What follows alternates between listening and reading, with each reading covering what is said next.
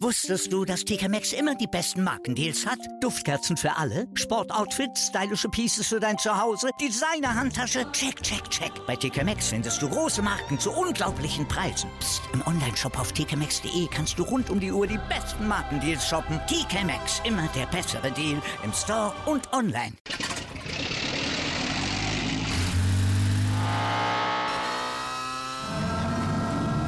Von 0 auf 100. Aral feiert 100 Jahre mit über 100.000 Gewinnen. Zum Beispiel ein Jahr frei tanken. Jetzt ein Dankeschön, rubbellos zu jedem Einkauf. Alle Infos auf aral.de. Aral, alles super. Anwurf. Der Handball-Talk auf meinsportpodcast.de. Servus und Hallo zu einer neuen Ausgabe Anwurf der Handball-Talk auf meinsportpodcast.de. Mein Name ist Tim Detmer und ich begrüße euch ganz herzlich zum News-Update. Und der Grund dafür ist natürlich das absolut kranke Topspiel an diesem Dienstagabend in der League Vimoli Handball Bundesliga. Der SC Magdeburg gewinnt mit 34 zu 33 gegen den THW Kiel und spuckt den Kielern damit natürlich in die Meisterschaftssuppe. Die Kieler jetzt nur noch auf Platz 2 mit einem Minuspunkt mehr als der Nordrivale, die SG Flensburg-Handewitt, die wiederum morgen auch im Einsatz sind und in Stuttgart ran müssen. Aber darum soll es gar nicht so viel gehen heute. Wirklich der Hauptfokus dieser Folge liegt auf diesem Spiel, denn es war wirklich einiges drin. Vor allem die letzten 20 Minuten des Spiels waren wirklich verrückt, wirklich verrückt. Aber beginnen wir mal ganz von vorne. 1500 Zuschauer in Magdeburg zugelassen, ausgerechnet zu diesem Spiel gegen die Kieler. Ähm, ich habe es, nachdem diese Meldung vor ein paar Wochen rauskam, auch direkt gesagt, den Flensburgern hat, wird diese Nachricht wahrscheinlich sehr gefallen haben. Und man muss sagen, es war von Anfang an, wie man es in Magdeburg gewohnt ist, eine absolut intensive, eine hitzige Atmosphäre. Bennett Wiegert sagte nach dem Spiel auch, ähm, wenn sich 1500 Magdeburger Fans so anhören, dann freue ich mich echt drauf, ähm, wenn hier wieder die Hütte voll ist. Und das ist einfach Magdeburg, wie es leibt und lebt, wirklich überragend. Die Atmosphäre allein das hat, äh, hat dem Ganzen schon seinen Stempel aufgedrückt, denn man muss sagen, die Schiedsrichter waren durchaus beeindruckt, waren einige ähm, Pfiffe dabei, die ich nicht so ganz verstanden habe, einige Zwei-Minuten-Strafen, da kommen wir am Ende auch nochmal kurz zu, aber ähm, es war am Ende relativ ausgeglichen, von daher kein Faktor in der, äh, in der Ergebnisfindung am Ende. Ähm, für Kiel endet eine wirklich schwarze Serie in Magdeburg nicht. Sie haben in der Liga letztmals 2015 in Magdeburg gewonnen. 2016 gab es den letzten Sieg insgesamt in Magdeburg, damals im Pokal. Und man muss sagen, die Kieler ähm, kamen so lala ins Spiel. Es war okay, aber sie lagen im gesamten Spiel zurück, gingen nicht einmal in Führung. Auch das ist wirklich eine ganz, ganz starke Leistung von den Magdeburgern die sich ja so nach 10 Minuten äh, erstmals auch auf drei Tore absetzen konnten. Nach knapp 13 Minuten war es mit dem Tor von Lukas Mertens zum 7 zu 4. Bis dahin war Tulin gut im Spiel, der für den etwas angeschlagenen Janik Green äh, angefangen hat und auch durchgespielt hat, bis auf einen 7 Meter, den Green dann gehalten hat. Und die Magdeburger haben es in der ersten Halbzeit wirklich überragend gemacht. Eigentlich über 40 Minuten haben sie es überragend gespielt. Die Übersicht, die sie im Positionsspiel hatten, war wirklich gefühlt von einem anderen Stern. Also es wurden teilweise, wurden teilweise Situationen aus dem Nichts geschaffen. Vor allem Oma Ingi Magnusson, der quasi steht, den Blick auf Musa gerichtet hat und einen Wahnsinnspass nach dem anderen an den Kreis spielt. Musa mit einer überragenden Partie, am Ende mit acht Toren bei neun Versuchen. Also ähm, ein richtig guter Faktor, vor allem eben in dieser ersten Halbzeit. Ähm, und ja, das Ganze ging so weit, dass die Kieler zum Ende tatsächlich nochmal rankamen und es stand 17 zu 16 zur Pause. Doch bevor es in die Kabinen ging, war ja eine strittige Situation. Hendrik Pickler sah eine rote Karte aufgrund einer Tätigkeit. Ähm, Güllerüth ist auf ihm gelandet. Er wollte ihn ja von seinem Fuß, von seinen Beinen ähm, entfernen, sage ich mal, und hat ihn dann getreten. Absolut dumme Aktion, muss nicht sein. Es ist eine rote Karte, es ist eine Tätigkeit. Ähm, klar, kann man diesen Impuls durchaus verstehen, wenn jemand auf meinen Beinen liegt. Das kann auch böse enden, wie wir leider auch in der zweiten Halbzeit vielleicht erfahren mussten. Ähm, das sah nicht gut aus, aber da kommen wir gleich zu. Ähm, trotzdem absolut dumme, äh, dumme Aktion, vor allem in der Situation. So ein wichtiger Spieler, Wiencheck gerade erst wieder zurück von der Verletzungspause, musste dann echt wirklich durchspielen in der zweiten Halbzeit ähm, in der Abwehr vor allem. Und ähm, ja, das war wirklich suboptimal von Pekeler, muss er sich besser im Griff haben. Und nach der Pause kamen die Magdeburger wirklich raus, wie die Feuerwehr. Bis zur 40. Minute zogen sie auf sechs Tore weg. Am Ende ein 26 zu 20 stand es da. Und es sah wirklich katastrophal aus für die Kieler. Sie haben viel liegen gelassen, ähm, haben keine Torwartleistung bekommen von Landin. Äh, der steht am Ende bei äh, sieben Paraden, 22 Prozent.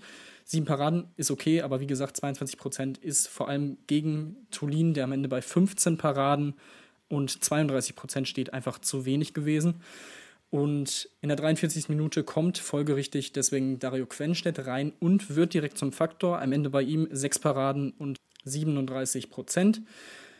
Und die Magdeburger verlieren gegen das 3-2-1 der Kieler ja, etwas die Tiefe, die Torgefährlichkeit und der THW nutzt die Fehler der Magdeburger gnadenlos, kommt innerhalb von acht Minuten auf ein Tor heran, 27 zu 26 stand es nach 48 Minuten. Und dann, was dann folgte, war wirklich eine absolut wilde Schlussphase in diesem Spiel. Es beginnt in der 51. Minute, trifft Steffen Weinhold unnachahmlich, wie er da wieder quasi wie gewohnt quer in der Luft steht, kommt dann nur leider mit der Schläfe auf, auf den Boden, ziemlich hart auch und hat einen wirklich tiefen, tiefen Cut. Also man hat da aus meiner Sicht leider ein bisschen sehr nah rangezoomt äh, bei Sky, muss nicht unbedingt sein. Also ich glaube, ähm, da gab es Zuschauer, die wegschauen mussten auf jeden Fall, äh, überhalb der Augenbraue ähm, hat dann Turban bekommen ähm, und dann nicht mehr gespielt. Natürlich die nächste Schwächung, nachdem Pekeler eben schon mit Rot runter musste. In der 53. Minute stand es 31 zu 29 für die Magdeburger, dementsprechend das Mittel der Kieler, das 7 gegen 6. Soweit auch okay, aber nicht entscheidend am Ende. Ähm, in der 55. Minute ging es dann weiter mit ja, einer Situation, die etwas komisch war. Es gab so ein Hin und Her um das Trikot und die Hose von Domagoj Duvniak, der sich einen Cut am Ellenbogen zugezogen hatte und dementsprechend auch geblutet hat auf das Trikot und auf die Hose. Die Hose konnte er ohne Probleme wechseln, aber ein zweites Trikot hatten sie für ihn nicht mit derselben Rückennummer. Von daher spielte er am Ende das Spiel im Trikot von Pekeler zu Ende. Auch sehr interessant, vor allem weil er dann im ersten Angriff mit dem Pekler-Trikot sich direkt am Kreis positionierte. Vielleicht zieht ihn das Trikot da auch irgendwie hin. Ähm, in der, ja, und dann in der 56. Minute eine weitere bittere Nachricht für die Kieler. Ähm, es gab am Kreis einen Zweikampf zwischen Harald Reinkind und Magnus Güllerüth, sieben Meter für die Magdeburger. Und als die beiden ähm, Streithähne, sage ich jetzt mal, am Kreis nach hinten sich fallen ließen, beziehungsweise fielen, ist Harald Reinkind seinem Teamkollegen Niklas Eckberg gegen das Knie gefallen und das sah leider nicht gut aus. Eckberg ist sofort vom Feld gehumpelt, hat dann die letzten vier Minuten auch nicht mehr spielen können. Ich hoffe wirklich, dass es ja, nur eine Dehnung ist oder sonst was und nichts Schlimmeres. Ähm, nicht, dass für ihn auch Olympia dann in über in knapp anderthalb Monaten äh, gefährdet ist, aber das sah definitiv nicht gut aus. In der 58 Minute dann die Entscheidung zugunsten der Magdeburger. Landin hält zunächst den 7 Meter von Magnusson. Der Nachwurf ist jedoch zum 33 zu 31 drin. Mesiak entscheidet das Ganze dann endgültig mit dem 34 zu 32.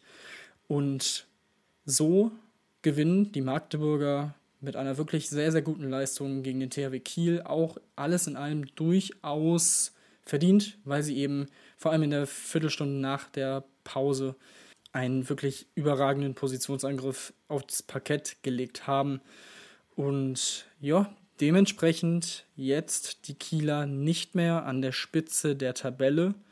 Stattdessen der Nordrivale, ich habe es vorhin schon äh, im Intro gesagt, die SG Flensburg-Handewitt mit 60 zu 6 Punkten auf Platz 1, der THW Kiel 59 zu 7 Punkte auf Platz 2. Beide haben noch fünf Spiele vor der Brust. Und die Kieler haben durchaus das etwas schwerere Restprogramm dazu auch noch. Jetzt zunächst in Minden, dann gegen Göppingen, bei den Eulen Ludwigshafen, gegen Lemgo und am letzten Spieltag bei den Rhein-Neckar-Löwen auf der anderen Seite. Die SG Flensburg-Handewitt spielt, wie gesagt, morgen in Stuttgart.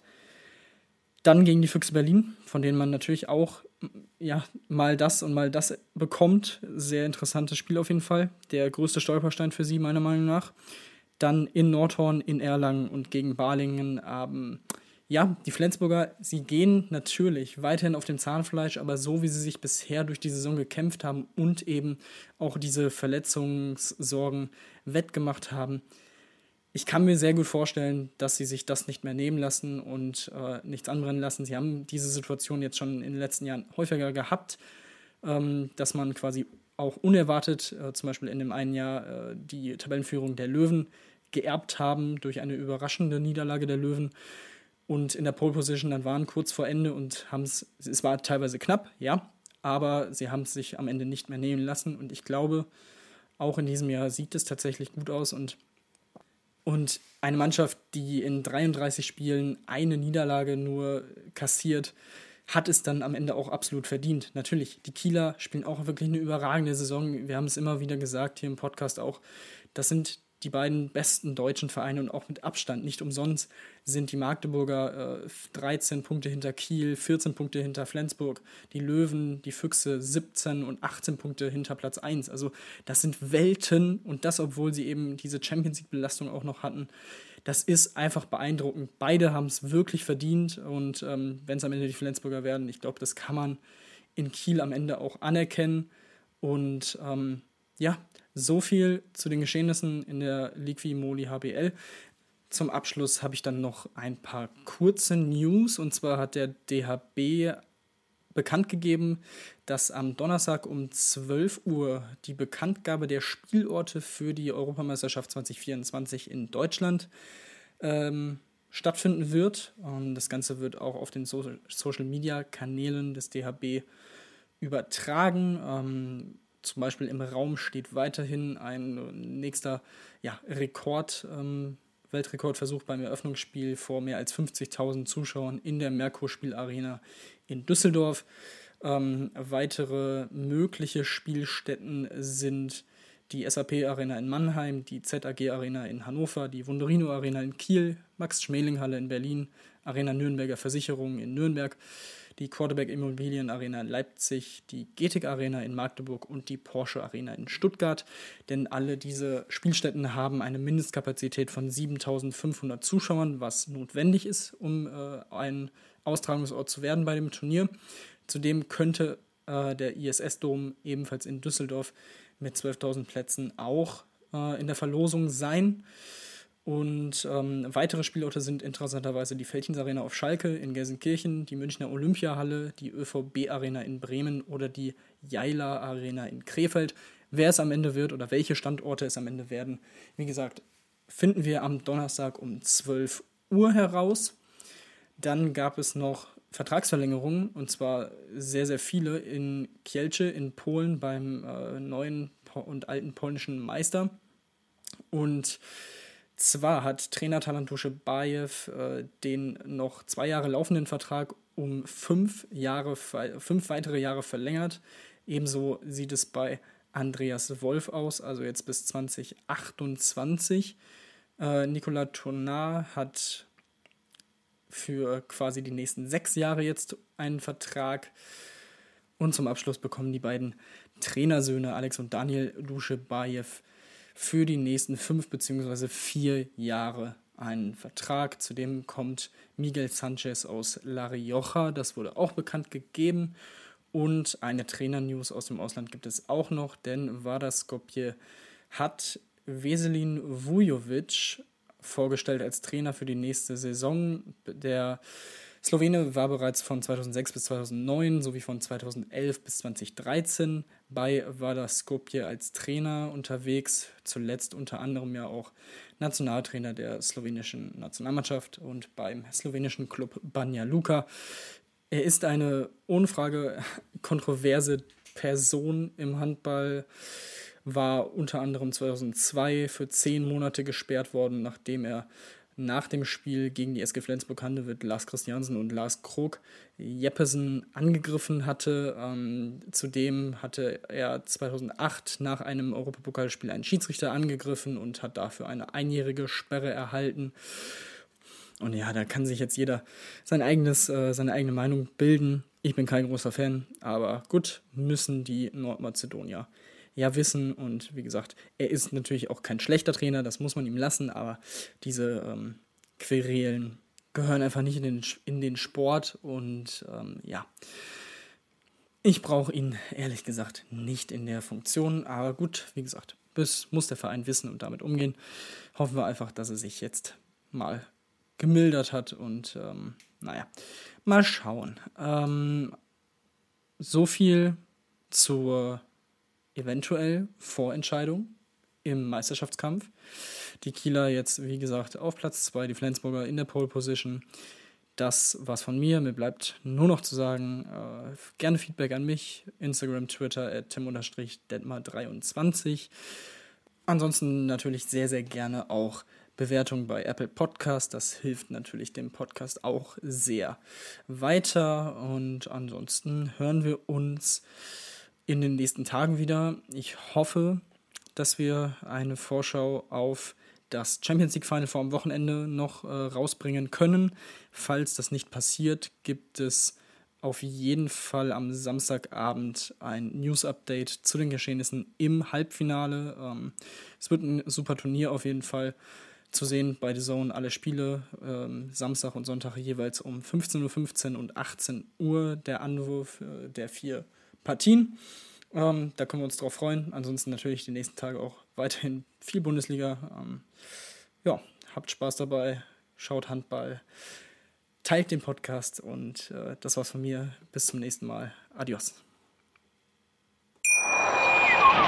Wusstest du, dass TK Maxx immer die besten Markendeals hat? Duftkerzen für alle, Sportoutfits, stylische Pieces für dein Zuhause, Designer-Handtasche, check, check, check. Bei TK Maxx findest du große Marken zu unglaublichen Preisen. Psst. im Onlineshop auf tkmaxx.de kannst du rund um die Uhr die besten Markendeals shoppen. TK Maxx, immer der bessere Deal im Store und online. Wieder live von ihrem Toyota-Partner mit diesem Leasing-Auftakt. Der neue Toyota Jahreshybrid. Ab 179 Euro im Monat. Ohne Anzahlung. Seine Sicherheitsassistenten laufen mit. Und ja, ab ins Netz mit voller Konnektivität. Auch am Start die Toyota Team Deutschland Sondermodelle. Ohne Anzahlung geht's in die nächste Runde. Jetzt los sprinten zu ihrem Toyota-Partner.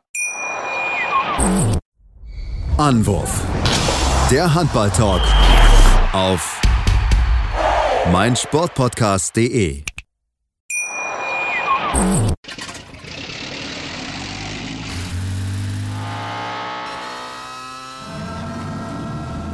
0 auf 100. Aral feiert 100 Jahre mit über 100.000 Gewinnen. Zum Beispiel ein Jahr frei tanken. Jetzt ein Dankeschön, rubbellos zu jedem Einkauf. Alle Infos auf aral.de. Aral, alles super.